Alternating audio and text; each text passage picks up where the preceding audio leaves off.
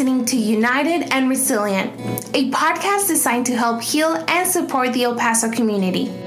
Hello, I'm your host, Mariana Sierra, Outreach Coordinator for the El Paso United Family Resiliency Center, a program of United Way of El Paso County.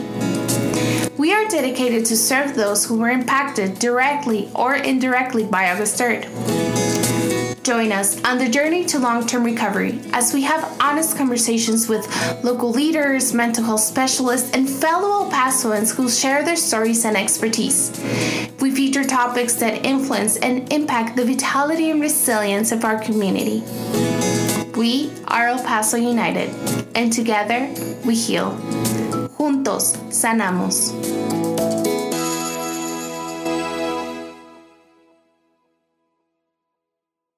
Listener, before we begin, a note of warning. The topic we're about to explore contains a mention of the mass casualty event and a description of the events that unfolded thereafter. This episode may not be suitable for everyone. Hello, everyone. Welcome to another episode of United and Resilient. Thank you so much for being here today. At the FRC, we recognize the importance of setting the standards now to prepare for possible future disasters.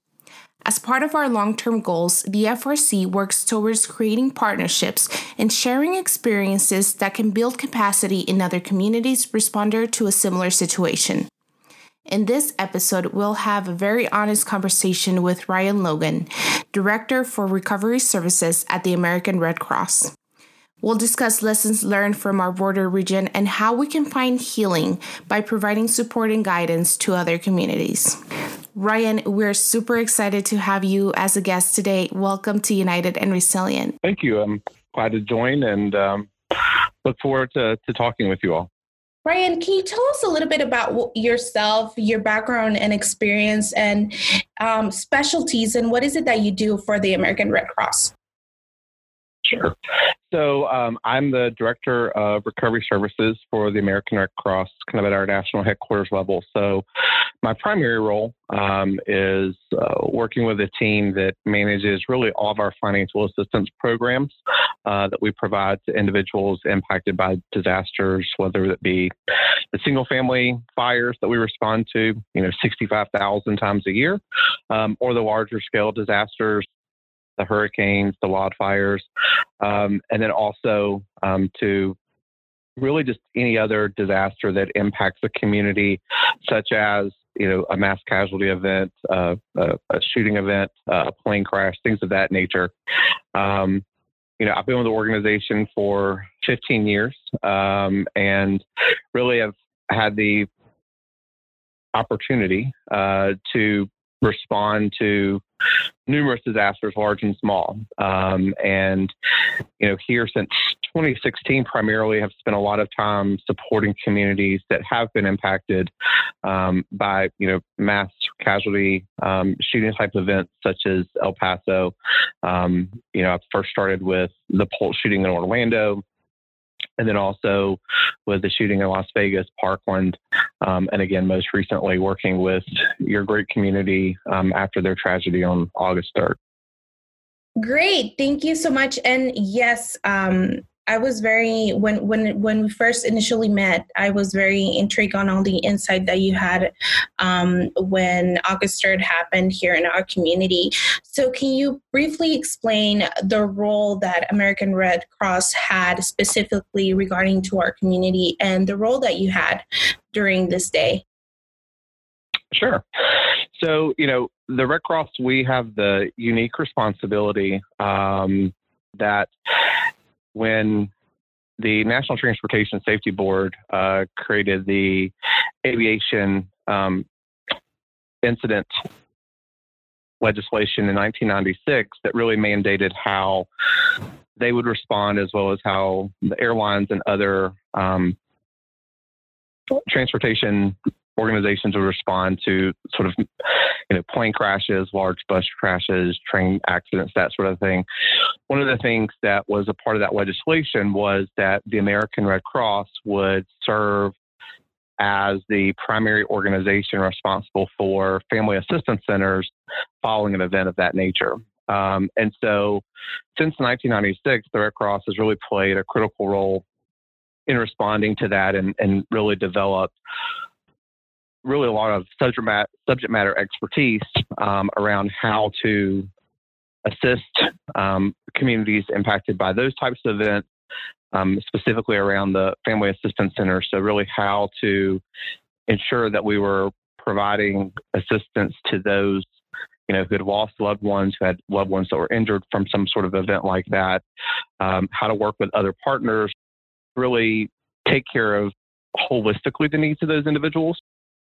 And so, you know, that really became the basis for how we now respond to, sadly, um, what is, you know, somewhat of a growing epidemic in this country with the mass shootings. And so, really, we just slightly tailored kind of what our normal response would be for an aviation incident, for example, um, how we could kind of use that experience that we had um, and really tending to those families to also come into communities and help them assist families impacted by you know an event such as a shooting. And so sadly you know we've got probably outside of maybe some law enforcement such as the FBI or even the NTSB probably the most experience in dealing with mass casualty events.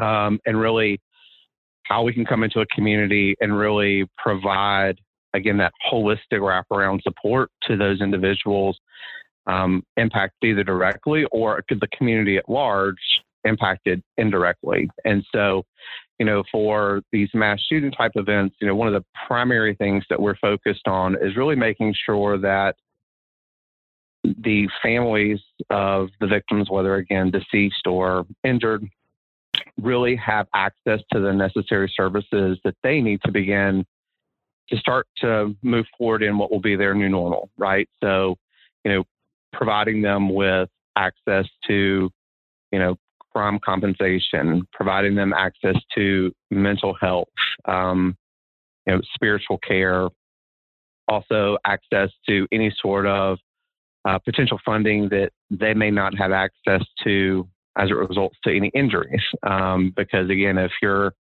you know, in an area where you may be your, your, insurance doesn't cover you because you're out of the state boundary, right? So, you know, you were injured in an event and you're getting discharged from the hospital and you need some sort of adaptive technology, whether that be like a wheelchair, a walker, or even just need prescription medications. If you don't have the access to funds to just pay for that, um, you know, again, that's kind of where we step in and we can provide some of that assistance.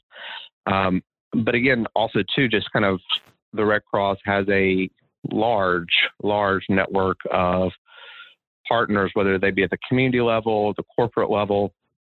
So we really also tap into those networks to again look holistically um, at what are the needs of the individuals impacted by the event, and what partners can we bring to bear um, to ensure that even again that those individuals really can take those next steps, whether it be some of our partners with uh, travel or hospitality, right? So if individuals need assistance in, you know, flying from one part of the country or even one part of the world to where the event occurred, you know, we have a large network that we can tap into to bring those resources to bear so that we're able to get those family members brought to the location so that they can reunite or to handle the business, you know, if they've had someone that's been deceased. So really we look at it kind of as a holistic approach to how can we really start to identify what are the needs of the individuals that were directly impacted as well as indirectly impacted. But then another big part of that is also looking at how can we really work with the community to also focus on their community resilience. You know, thinking about you know, what's next. Because again, as we've seen, and hopefully in most of these communities, a mass casualty incident is a one time event, right? And so, you know, for most cities, this is their first rodeo with any of this. And so, you know, as with anything, if it's your first time, you really don't know what to expect other than what's right in front of you at the time. And so we're able to bring in the resources to really not only think about, okay, how do you handle what's right now, but also to begin to think about, you know, what's next and, you know, start to begin thinking five steps ahead. Um, so that again, there's really no lapse in assistance to the individuals, but also to the community at large. Right. And Ryan, one of the things that I was, um, that I really liked in our previous discussion is that you were impacted by our community response and how our community, well, basically responded to August 3rd. So I wanted to ask you, what were some of the things that were, that impacted you, if you can share with our audience? Yeah, sure. So I think one of the primary things was the fact that El Paso had already begun to think about resiliency and community resiliency, right? You're one of the few cities in the country that actually has a standalone community resiliency officer for the county. Um, and so, you know, knowing that there is this deliberate, intentional focus on, you know, how do you, as a community, how do we think about becoming more resilient? Um, and, you know, initially, I, I don't believe that position was thinking about resiliency in the same light that we're talking about it today.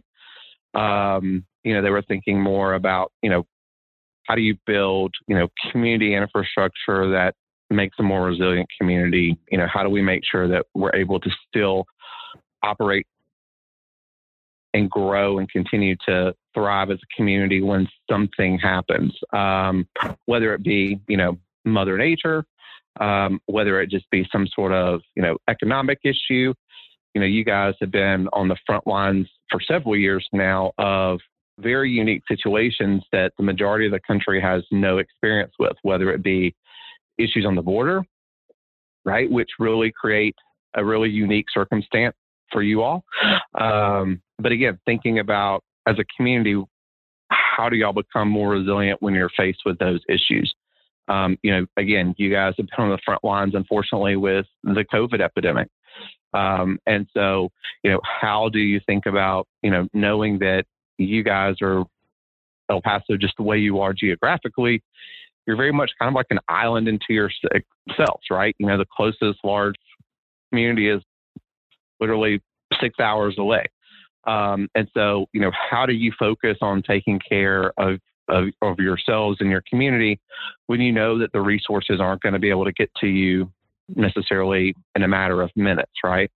Um, so I think that really struck me in the fact that you guys were already, as a community, really being progressive in your thought about, you know, how do we, with whatever situation may present itself in this community, how do we think about making El Paso just more resilient so that when stuff does happen, we're able to keep moving, keep growing, keep thriving?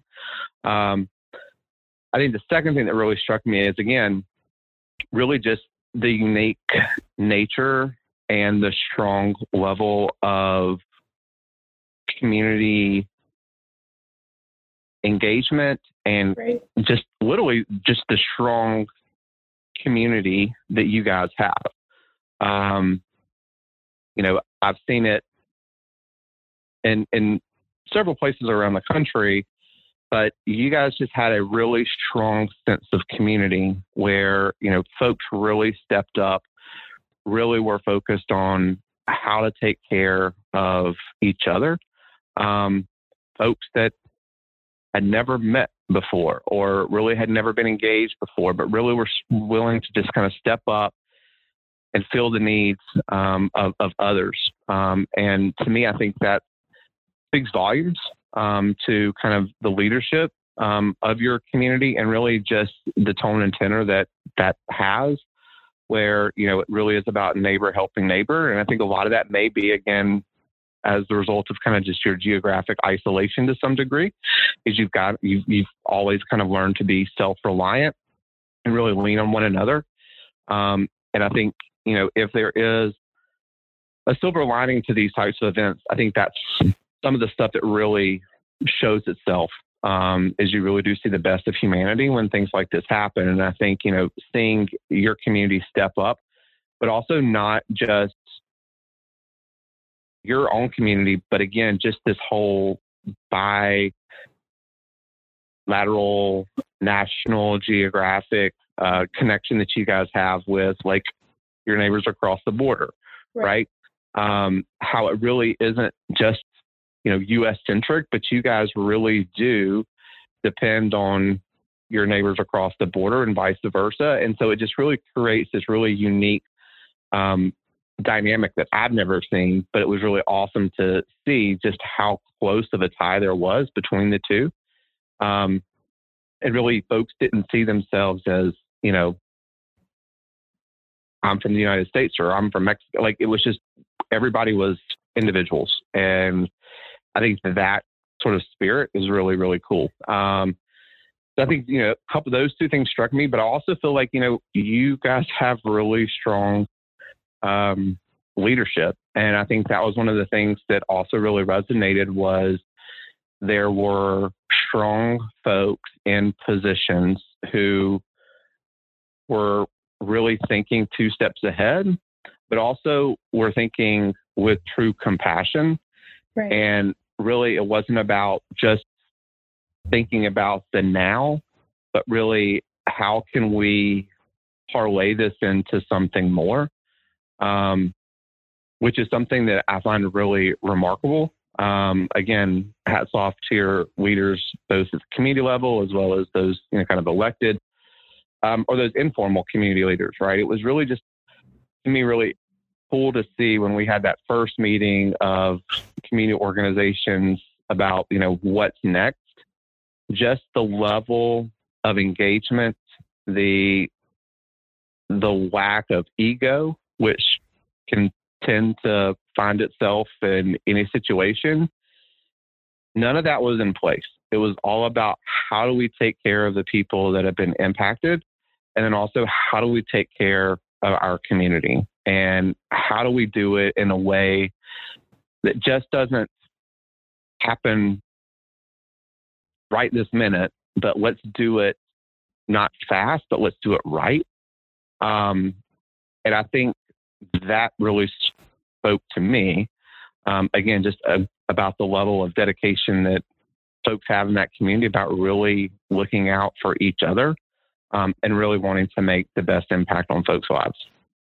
Right. I think one of the biggest things, and I agree with you, that I saw it was not about, oh, my name is on it or my organization is on it. It was really about the people and what we represent. And I I love that you share that with our audience because I really want people to feel proud of that uniqueness that El Paso and Ciudad Juarez is.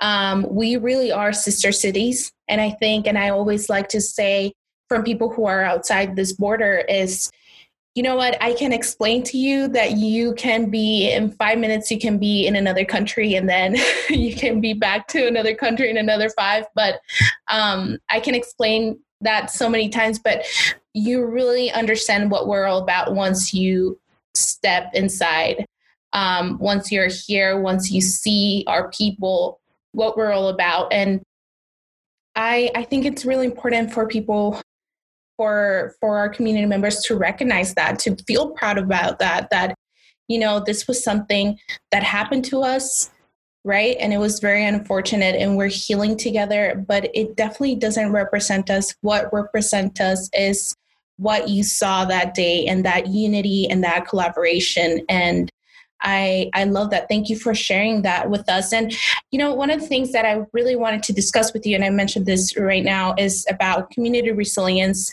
Um, I don't know if I'm the only one, but, you know, since the pandemic, I've seen this word around in social media and in ads and, you know, everywhere, everywhere, everywhere. And I'm like, well, okay, so I'm so intrigued by what is community resilience. So I want to ask you, Ryan, to you, what is community resilience? How would you define this term?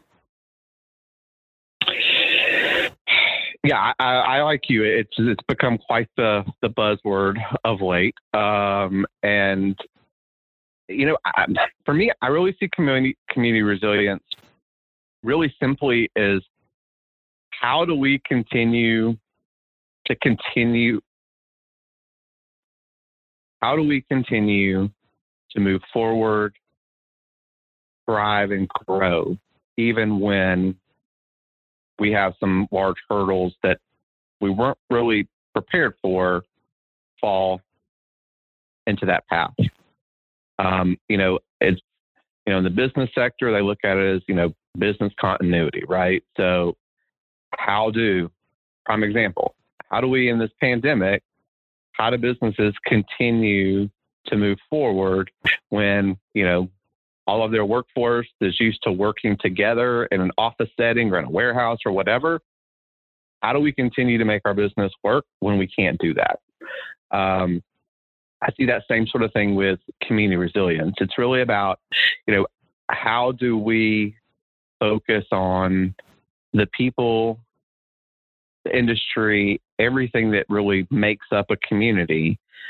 How do we continue to to go on, right? And not just traditionally just go on, but ideally you want to go on better, right? You want to really come out of this a, a, for the better, right?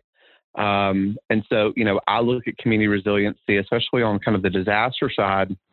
We look at this, you know, really focused on how do we take care of the folks psychologically, um, which is critical, especially to events like this, right?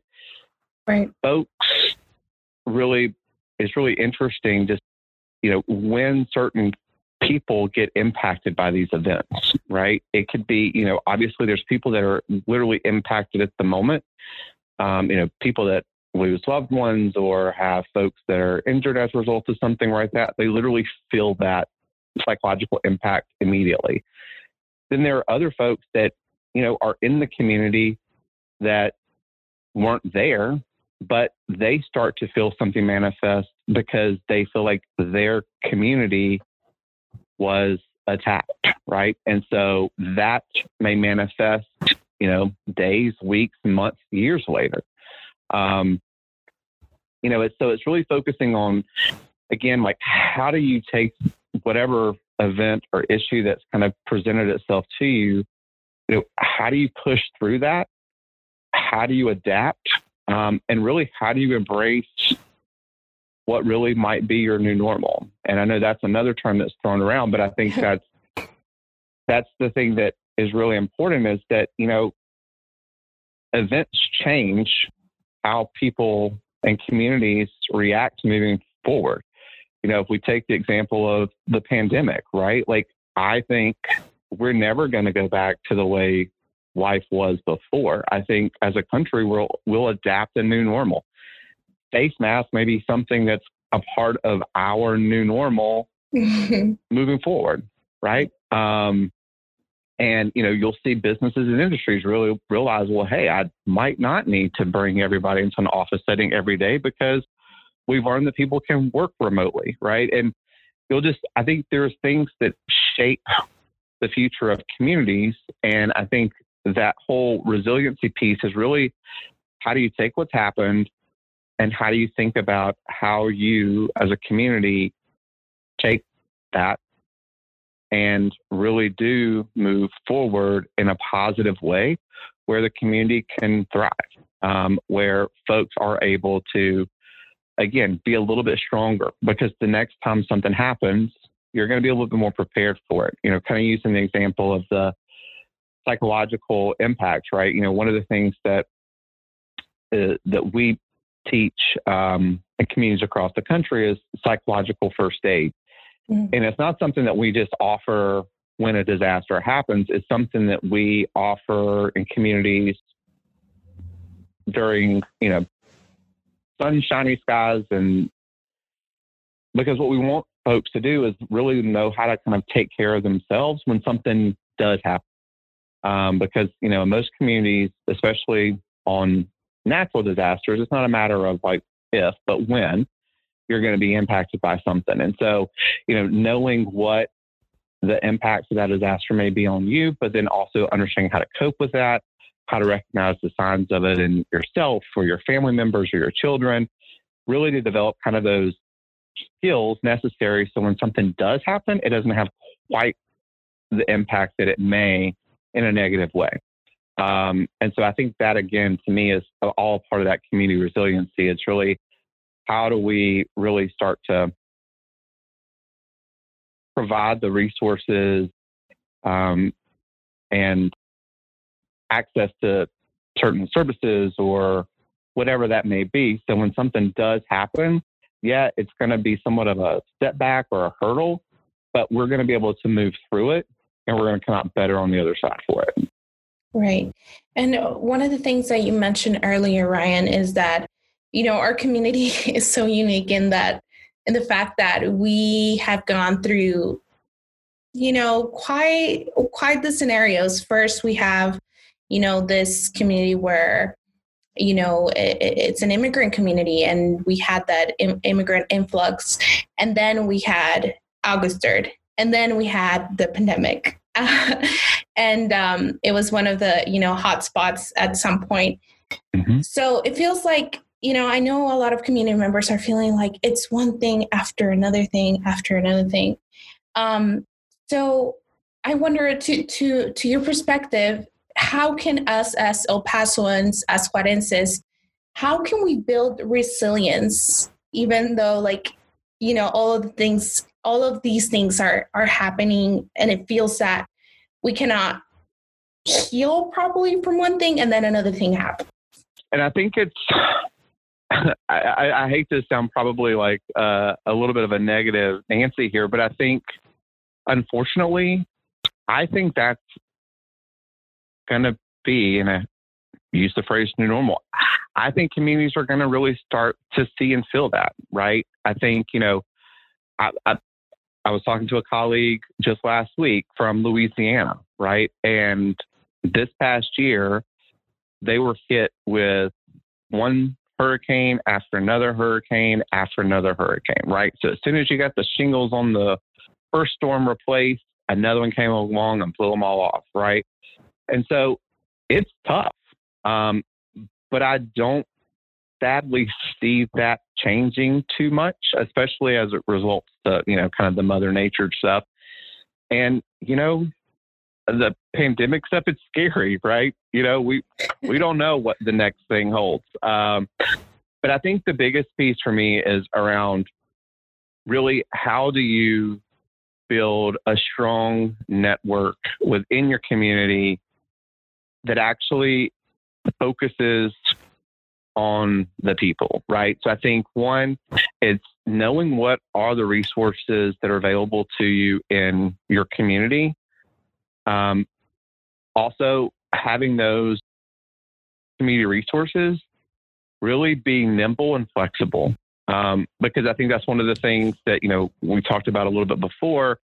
You know, when we had that first meeting of community organizations to really think about the next steps um, for El Paso after the shooting, it wasn't about, well, my agency only does A, B, and C, right? And that's all we can do. It was, what are what are the needs and how can my agency basically shift its focus, expand its mission, really do what needs to be done in order to take care of the people and I think that to me is really one of the most important pieces of community resiliency is, you know, one, kind of doing that threat assessment, if you will. And that seems to be kind of like a really strong word, but really thinking about, you know, uh, we see this in emergency management all the time, right? I'm sure Chief Rodriguez on a notebook in his office has literally a list of here are the 10 most likely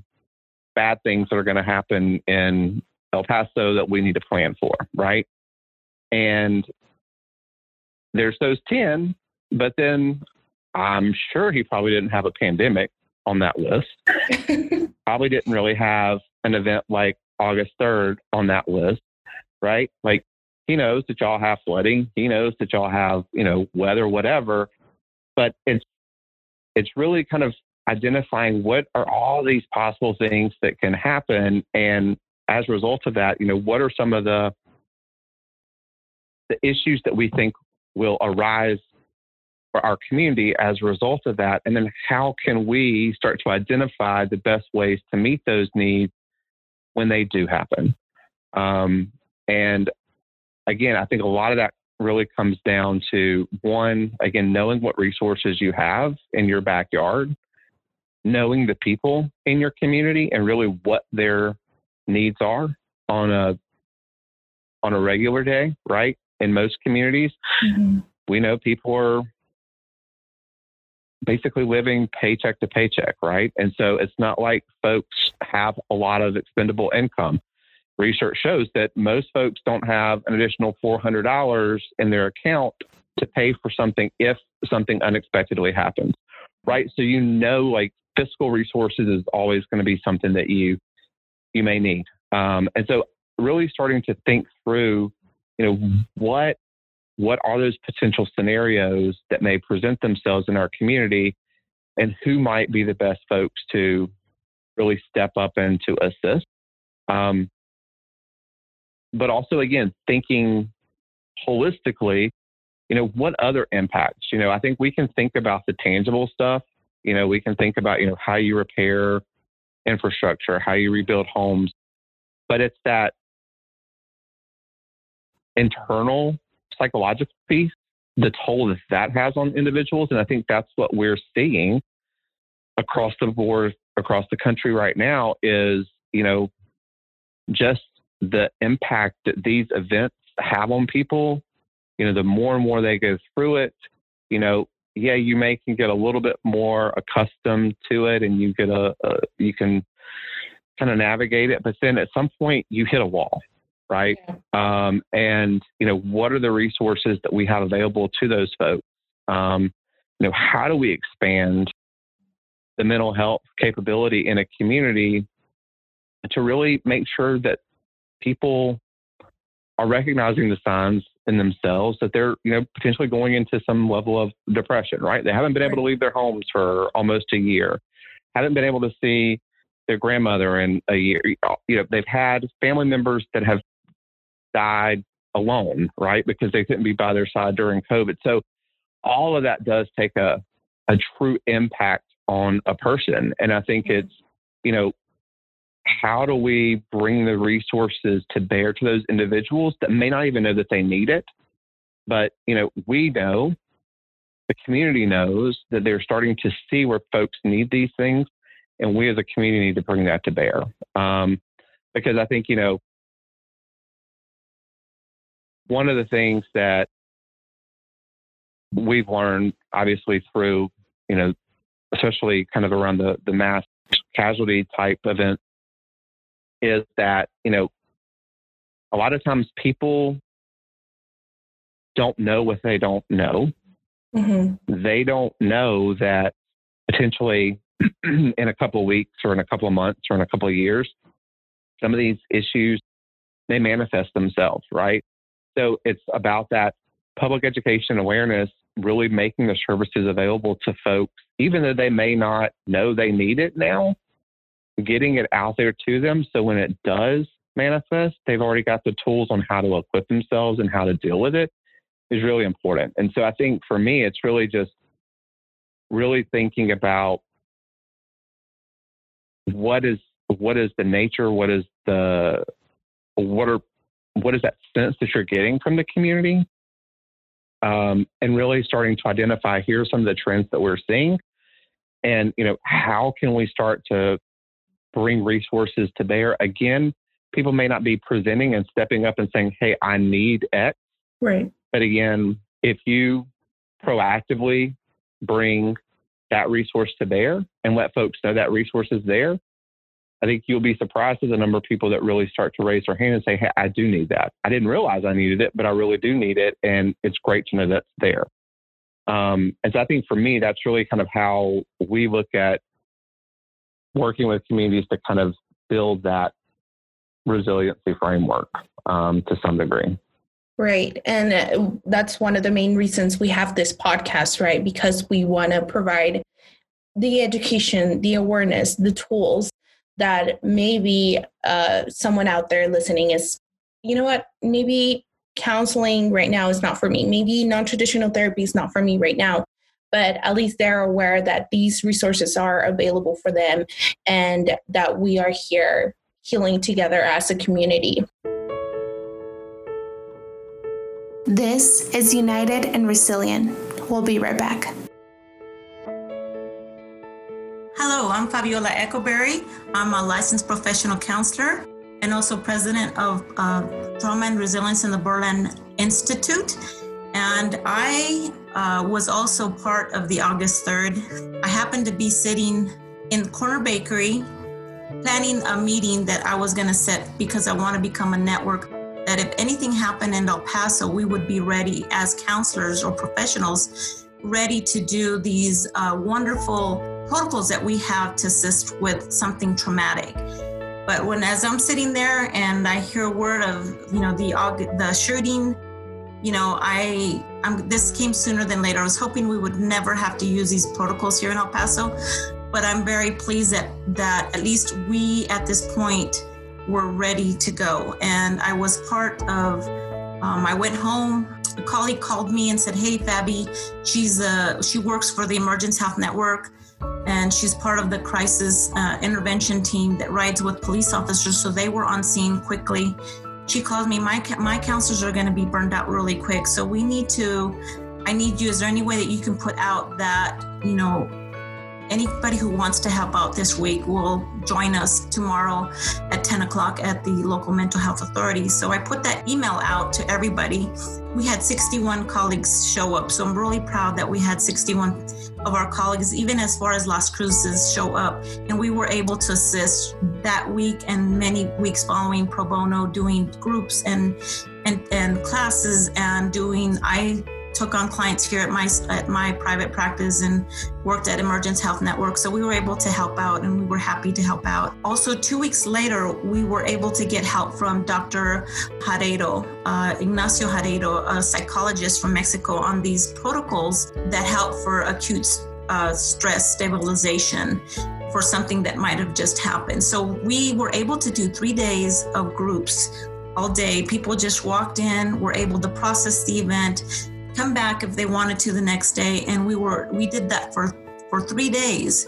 And it was really helpful. We had from firemen we had some people that were there. So they were able to come even as far as some people came as far as juarez to those groups. So we were happy that we were able to provide this. And then we did another follow-up groups on three months after. So that was great that we were able to assist the community um, also, I'm happy that because of what my organization's been doing the last three years in preparing and making this a more trauma informed care community, we were able to train therapists. And at this point, we have over 200 therapists that are trained in what's called EMDR, eye movement desensitization and reprocessing therapy, which is uh, therapy. It's not so much talk, it's more using bilateral stimulation to help the brain finish processing the disturbance and the events. When something happens, it gets tied with what we see, what we hear, smell, all the senses, negative cognition, and that's how it gets stored. EMDR helps to, to bring up that memory, help digest the disturbance, and give it and reframe it to a new meaning. So it's more adaptive. Um, so we were pleased that we can provide this here, and there's still a lot of colleagues that are providing therapy in EMDR. So, this is something that I really am glad that we were able to bring to our community because with this therapy, we were able to be prepared for something like this and ready for it. I'm glad that we had that at that point. So, in a roundabout way, I say we were preparing for this in the last three years and we had the capability of helping our community.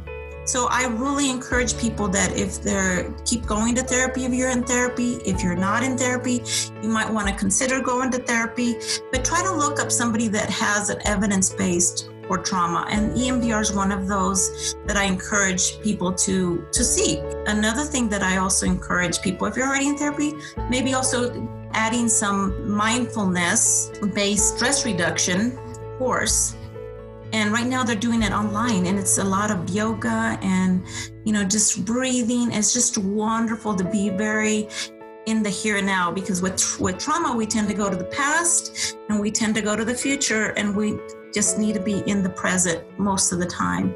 And that's a wonderful way to be very aware of your body and what you're feeling and thinking without judging. Just bringing yourself gently back to the here and now and all these wonderful techniques that that mindfulness class can help you. So those are just some things. Other things that we know that can help is, you know, other things that you enjoy. You need to do a lot of self-care. A lot of this is a time to do a lot of self-care and and just not judging. We live so you know, of things that we feel that we should be doing and we must be doing.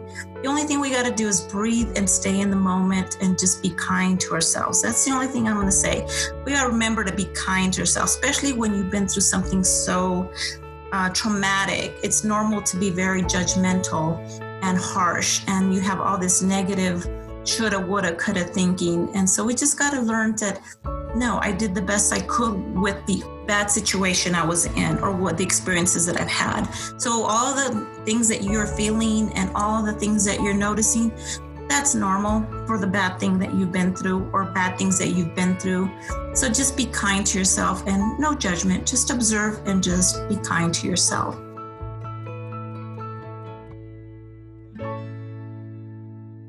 One of the things that I also wanted to ask you, Ryan, um, one of the things that we think about as the FRC, as the Family Resiliency Center, is how can we how can we share our knowledge to other communities? How can we help other communities build resilience?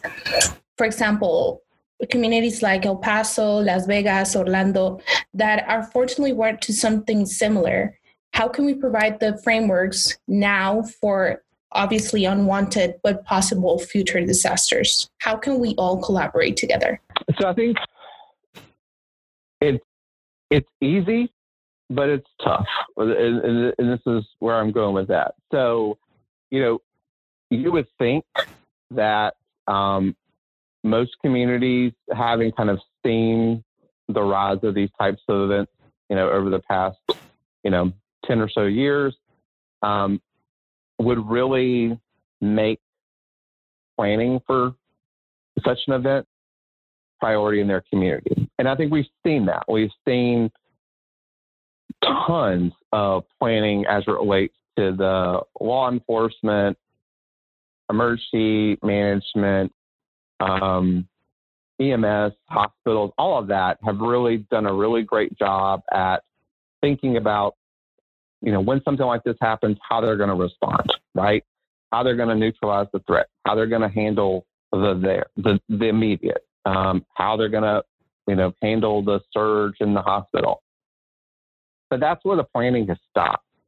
Um, and I think where where communities like yourselves and, and those that have been impacted by these events really can can really help out and share their knowledge and expertise is really, you know, start start in those immediate communities where you have the most impact. Um, and really say, hey, look, you guys have done a great job of planning for, you know, an active shooter in X community. But have you thought about the hard part, the next step, right? The taking care of the people, the taking care of the community, all of that stuff that really no planning really takes place. Um, you know, I think it's, we did see right after El Paso where you know, there was the shooting up in the Odessa area where, you know, you guys did reach out and say, hey, you know, we just went through this a few weeks ago. Um, we're here to support and help you. Right. Um, now, whether or not communities are willing to accept that, you know, that's on them. Um, but I think it's really about documenting what you guys have done and learned, um, and then you know reaching out to those communities when it does happen you know i think that's one of the things that we've seen you know after the Pulse shooting when we had the event in las vegas Mm-hmm. You know, a team that I work with from the city of Orlando actually came to Vegas to help provide them with their experience, right? And I've seen that kind of trickle to other events where, you know, in El Paso, we had folks from these sister communities. Y'all had the folks from Las Vegas come and provide support. So I think, you know, you sadly have joined kind of this alumni, if you will, yeah. that, you know, is able to provide that information when it happens. I think that's the easy part. I think the hard part is getting folks to take the actions now in their mm-hmm. communities mm-hmm. to plan for it. Um, and like I said, you know, I've been in meetings. You know, we hosted the Super Bowl in Atlanta a couple of years ago, and I remember going to those planning meetings, and it was all about, you know, if something happens at the stadium, what they're going to do, how they're going to handle it. And I kept raising my hand and saying, okay, that's great. Then what? Mm-hmm. Right? You know, like what's, yeah. how, what are we thinking about what's next? You know, what are we thinking about a family assistance center? What are we thinking about, you know, who's going to take the lead on, you know, mental health in the community and, and on and on and on and on. Um, and that's where the folks didn't have the answers. Um, and that's the tough part um, because it's really dealing with the people and again that holistic approach to the folks um, and so you know i think you know one of the things that um, i was fortunate enough to attend with you know rodriguez with your emergency management and fire department mm-hmm. um, last year um, the federal emergency management agency pulled together a group of stakeholders really to kind of have this type of a conversation is how do we, as you know, a country, how do we really start to help communities plan for these types of events? Um, and what does that look like? Um, and so, you know, just getting some initial stakeholders around the table for the first time ever to start to have that conversation, I think is a step in the right direction. You know, I know for me and for my organization, you know, we're constantly kind of throwing this in folks' face that again, it's it's not enough to just stop at you know once the the thing goes boom, how you handle it. But again, what's next? What does that recovery look like? You know, and I think that's the challenging part is getting folks to realize that you know it it it's again not a matter of if, but a matter of when for many, many communities across the country. And I think you, what you guys are doing is leaps and bounds ahead um, of other communities, right? I mean, just your podcast alone. And really trying to do the public outreach to folks, I think is a is a huge start. I think you know it really is just going to take us kind of knocking on a lot of doors and continuing to raise the issue um, to get communities to see that this is really, really important. And, you know, if you are able to, God forbid, have something like this happen in your community, if you have somewhat of a semblance of a plan, it makes those first 48, 72 weeks after an event, it makes such a big difference. Um, just because it does take a lot of some of that initial pressure off of folks about what they need to do, right? It provides mm-hmm. that, that uh, initial direction. Um, and I think it's also great for, you know, engaging those community organizations, right? Like when right. we talk about community resiliency as a whole, like I mentioned before, you know, one of the things that's really important is just knowing who's doing what in your community mm-hmm. on a daily basis, right? And when something happens, how can you possibly go to them and say, all right, we got this issue. Is there something y'all can do to help us navigate through this, right? And right. a lot of times in communities, especially in government, you know, we kind of get a little bit myopic and and kind of how we look at things. Sometimes government folks don't really know what a lot of their nonprofit community is doing there, right? And what resources they really have to bring to bear. And it requires just bringing them to the table to have that conversation. And so, you know, for me, I think, you know, having the ability to, to reach out through your, your network, right? You know, right. everybody kind of has some sort of level of hierarchy, right? You guys are very close partners with United Way. Mm-hmm. And so there are United Ways all across this country, right? So your United Way leadership has a great platform to go to their United Way colleagues around the country to say, hey guys, let's talk to you all about what we've learned and what we would share with y'all as to when something happens in your community, here's some of the things that y'all need to initially just start out with, right? Mm-hmm. Um, y'all have done a lot of great work with the foundation. So again, all those foundations talk to one another. They have a network. So using that network to say, okay, well, you know, Community Foundation X, we're going to bring host conference calls, Zoom, webinar, whatever. Let's talk to all these other community foundations across the country about what we learned going through this and what they need to be potentially anticipating if something like this were to happen in their community, right? Um, you know, emergency management is doing that. Um, you know, I know I've been present at several presentations that, you know, Chief Rodriguez has done, highlighting lessons learned and what they, the emergency management community, can do better um, and really learn from. So I think it's really kind of utilizing all the networks that we kind of have our spheres of influence and really just trying to grow it that way.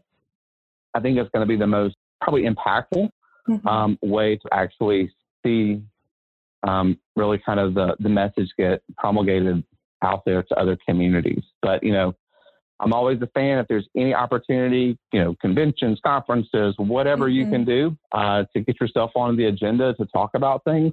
Yeah. I'm always about it. So. Yeah. And I would add, Ryan, I think one of the things that really impacted me as I came in into this role at the FRC was um, those meetings that we had with community members where we just had an honest conversation with them and listened to their needs and recognized the uniqueness of each individual in that meeting sitting in that chair the uniqueness of their needs and the the diversity of the needs that they were. So i think that's one of my biggest takeaways as far as like how our community responded um, and actually, you answered my next question about how nonprofit organizations can collaborate with each other. And uh, but now I think one of the things that I've learned also is that there's healing in taking action as well. And I, I guess that's just how I work. I know it's not the case for everyone. Everyone heals in different ways. Um, but for me, is really taking action, right? So when this happened in my community, I wanted to help as much as possible. And I know there's some individuals out there that can identify with with what I'm saying right now that they want to take action, they want to heal by taking action. So what would you say to those community members that want to be involved that maybe they're not part of a nonprofit organization or they're just like you know individuals in the community that want to be prepared that want to be talking about community resilience what would you say to those community members that want to promote community resilience from where they are right now? So I think the first thing I would say is get involved now before something happens, right? So whether that, you know, signing up to take a course in psychological first aid um, or, you know, identifying, you know, a nonprofit that you connect with their mission, right? Like take the steps now. Don't necessarily wait for something to happen. But I do know that, you know, oftentimes something does happen, does have to happen before folks kind of feel the need. Um, so I think, you know, I would just encourage folks if you have kind of that something kind of in you right now that's like, hmm, I have an interest in this, but don't really know, take action on it now um, get involved, you know, learn what you can. Um, I think the second thing around taking action is I know when something happens, that is the first initial impact everybody has is I want to do something, mm-hmm. but I would just encourage folks just to take a pause and find out really what's needed before taking action. Because one of the things that. that we see is all these folks with the best of intentions can oftentimes overwhelm the situation and mm-hmm. kind of create a little second disaster within itself, right? You know, I think about anytime there's a disaster, people feel the need to clean out their clothes and take it and donate it to all these people that have been impacted, right? Yeah. I, I, you know, I have I have yet to work a disaster where you know we just don't see a plethora of, you know, I don't need a prom dress in the middle of a hurricane, right? You know, like wait, wait, just like take a beat, give folks a minute to really assess what's mm-hmm. the need, and then help meet that need. And I think that's again, people's just innate action is to I'm going to do something, and I know people need paper towels, so I'm just going to take a ton of paper towels to X, right? Like again, everybody has that same mentality. You're going to have more paper towels than you're ever going to need or use, right? So I think it's really thinking about once something does happen, how to utilize that passion in the to get engaged in the right way. Um, again, we've seen when things like this, especially these mass casualty events happen, everybody that has any sort of credentialing around mental health or psychiatry, psychology, all of those folks step forward and say, I'm here, or they will inundate a, a reception center saying, I want to do something. And that's super appreciative. But at the same time, it's like, one, we have to vet all of you folks you know, are all your certifications still valid? You know, are you trauma informed? It's very different, you know, than someone that's just a psychiatrist. Like there's just right. right? So it's again, it's if you think you may have an interest in something happening, you know, God forbid, in a community, like kind of take the steps now. So when it does happen, you're already kind of associated with an organization that mm-hmm. will step in and support that, right? But I do think it's just really important that, you know, when people do want to involve, get involved, everything is, and I would never discourage anybody from stepping up to do anything. I would just really encourage folks to just take a beat, wait for the community, government, whomever this kind of leading and running the response to say, hey, community, we have this need, right? Mm-hmm. And then when that need is presented, then if you feel like that's a need that you can meet, then you step up um, to support. Because what we don't want to do is just create or exacerbate an already bad situation with people wanting to do the best and wanting to really help, but really it hinder the operation. Um, so I think for me, that would be the first thing. But I think, you know, right now, I would just really encourage people to to start getting engaged and volunteering where they can with an organization that really feels like it's something they connect with. Because as we've both alluded to, when we bring all those organizations together to say, okay, guys, how do we move forward as a community? Mm-hmm. All of those organizations, to some degree, are represented at that table. And again, that's going to be when it's like, okay, we're going to step up and support this. And that organization is going to go back to their volunteer base or those that support it and say, okay, here's what we've been asked to do. This is how we need for you to help, right? So I think that's really important. Um, it's just engaging now um, if you can. Um, and then the other thing is, again, just just think before folks decide to just donate stuff. Um, you know, wait until they tell you what there's a need for, um, and then you know, then provide for that need. But you know, don't just use it as an opportunity to just take a lot of stuff that again may may go unused or you know may not be needed at the time. Right. I love that. Thank you. That's a hard one, you know, because like yeah. even for us at the Red Cross, like we're, you know, ninety-seven percent of our workforce is volunteers across the mm-hmm. country, mm-hmm. right?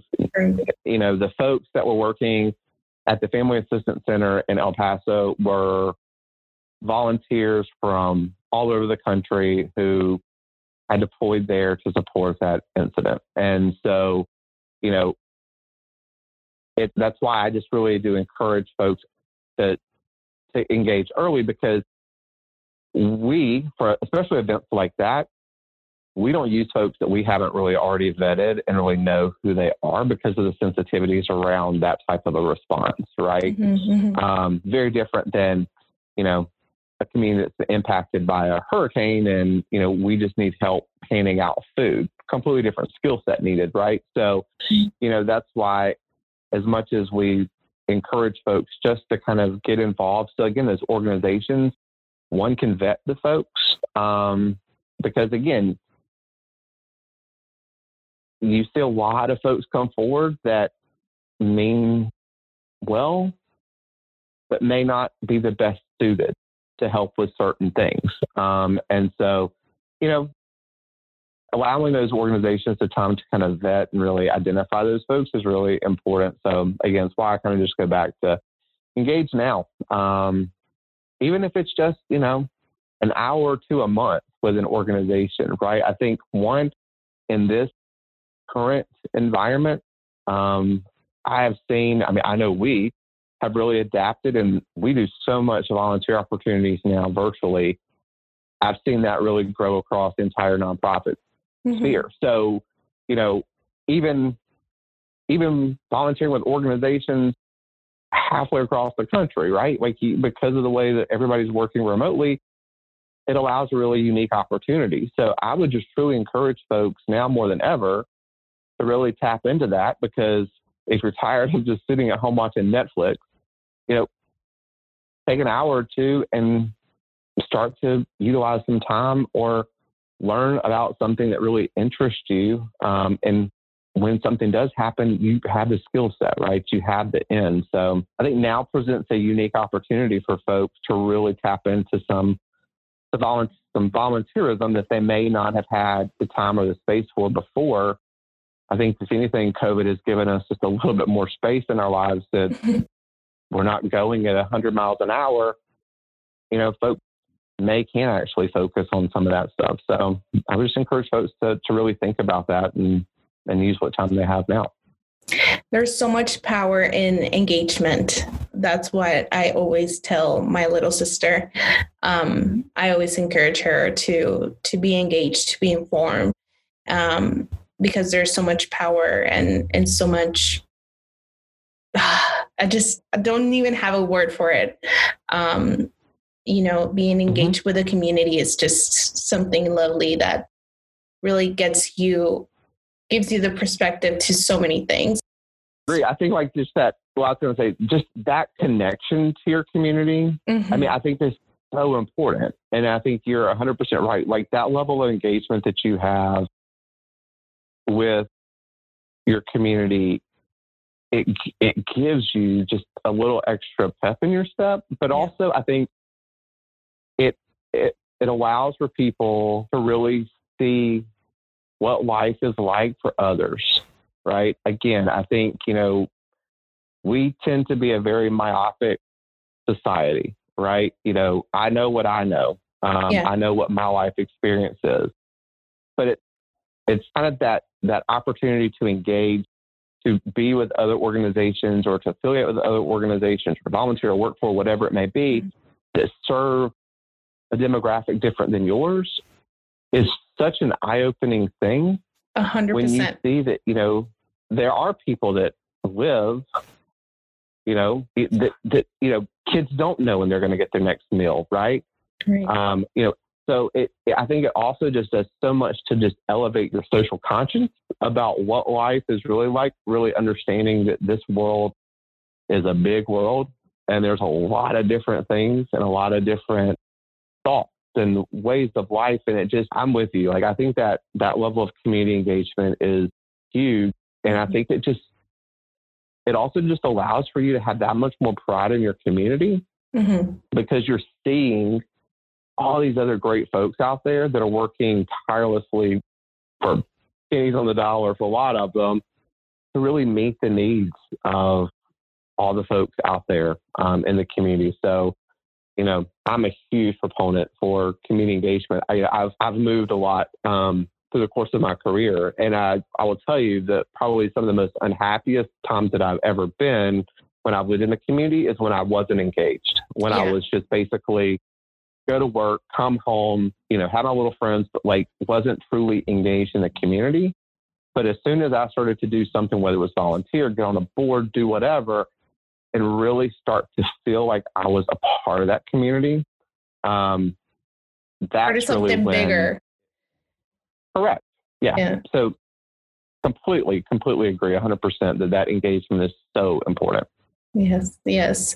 Uh, I love this conversation, Ryan. I'm so sad that it's coming to an end.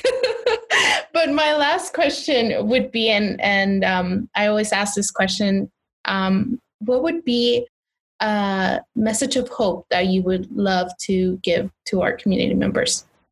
You know, I think my message of hope is really just continue to take it one day at a time, right? There's going to be good days, there's going to be bad days, things are going to happen, you're going to feel setbacks, but tomorrow is always a new day.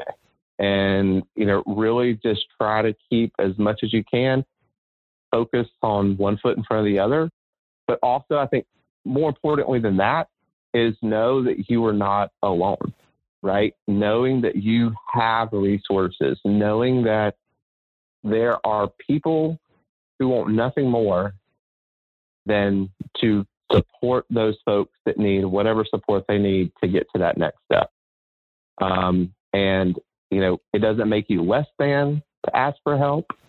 Um, all you need to do is just say, hey, I need a little extra help today to get me through this there will be a ton of people surround you to get you to the next step. So, you know, I think that's really my message. And I think that's really just honestly how to live life, right? Is just focus on the next day, on the next day. Um, and knowing that, you know, there are going to be setbacks and you don't have to feel good every day. It's okay. um, I think that's the other thing is really just when you have a bad day, it's okay to have a bad day, you know? Um, nothing wrong in that. But knowing that tomorrow is a new day, you have a great opportunity to, to make it what it is and, and really just keep focusing on, on what's next. And just know that you're not alone and really, if you need it, pick up the phone, text, call, whatever you need to do. Um, resources are always there to support folks going through whatever they're going through. 100%. Well, Ryan, thank you so much. You have no idea how much I enjoyed this conversation. I'm sure folks out there listening did too. I cannot thank you enough for for everything, all the help that you've given us. So, thank you so much for this opportunity. Well, thank you guys. I you know, I uh I hate that, you know, just the way that things have been over the past year that I've I haven't been able to be out there in person. I was really looking forward to being out there this past August and sharing uh, the one year commemoration with you all. And, um, you know, El Paso has a special place in my heart. Um, and so anything I can continue to do to support you all and really just uh, the community, I'm, I'm happy to do it. And um, hopefully soon I'll, uh, I'll be actually able to see you all in person. We hope so too. we really do. We we also have a place in, for you in our hearts, right? And we really do. So again, thank you so much. All right, take care. Thanks, everyone. Thank you so much for listening today. We hope this content serves you and your loved ones as well. If you enjoyed our podcast, please do not forget to subscribe and follow us on Facebook, Twitter, and Instagram at El Paso United FRC to learn more about our commitment to the community's long term recovery. Please join us on the next episode.